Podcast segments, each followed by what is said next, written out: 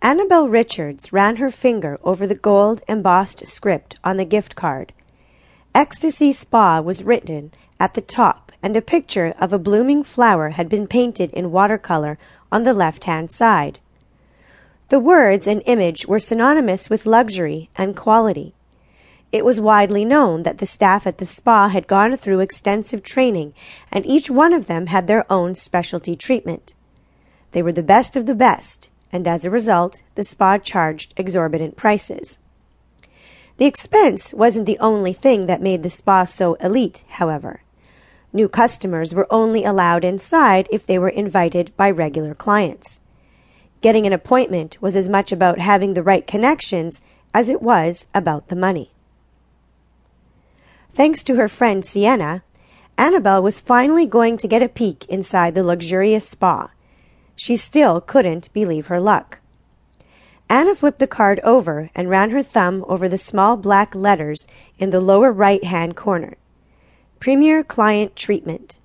The card acted as both an invitation and a gift certificate. It must have cost Sienna a small fortune. While regular members received mud baths and facials in the spa's outer rooms, the inner chambers were reserved for the spa's premier clientele. These elite customers weren't interested in the normal seaweed wraps or deep tissue massages. No, premier clients paid enormous prices to work out a different kind of tension, one that could only be released with a good, hard fuck. Thanks to her trust fund, Sienna had been a premier client at the spa for a while now and was on a first name basis with most of the staff. She swore that the sex was incredible and had been trying to get Anna to go for months. Previously, Anna had balked because she was in a relationship and didn't have that kind of money to spend. But now she had broken up with Dale and Sienna had paid for her first session. There wasn't a good reason not to give it a try. When Sienna had given Anna the gift card, Anna wasn't sure what to make of it. True, she had been in a sexual funk for the past six months, ever since Dale dumped her for not being wild enough in bed. Sienna had believed that the ecstasy spa would be just the thing Annabelle needed to put her long, torturous relationship with Dale behind her and start over again. Perhaps.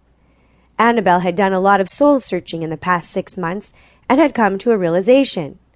It wasn't Dale's cheating that she was most upset over. It was the fact that he believed Annabelle wasn't kinky enough in the bedroom for his tastes. She was too vanilla, too plain. The confession stung now just as much as it had stung then. She wasn't plain, was she? Dale had tried different kinks with her, but she didn't really enjoy them, in fact, even the good old missionary position didn't seem to do much for her any more. Maybe she was one of those people who just didn't care for sex. Some people were into it, and some were not. Sienna had said that the right partner made a world of difference, but Anna wasn't so sure. You coming? Annabelle tore her gaze away from the ornate entrance to the spa and looked at her friend. I don't know, Sienna. Maybe Dale's right. Nonsense. Sienna sounded so certain. How could she have such confidence when Anna herself was so confused? Annabelle looked out the car window as her chest tightened with apprehension. Perhaps I'm not cut out for kink in the bedroom. For her, sex was always a chore, a sweaty mess that she had to endure if she wanted to keep her boyfriends, for the life of her, she couldn't understand how any woman could enjoy that. Oh, Anna, you're letting Dale get to you again. Look. She grabbed Anna's arms and waited until their gazes met. You started your veterinary business from scratch and made it successful. That means you're someone who isn't afraid to take risks and be in control. I'm willing to bet that you have problems in the bedroom, not because you don't like to be adventurous, but because Dale wasn't the right partner. She nodded toward the Romanesque style entrance to the Ecstasy Spa. And today we are going to prove it.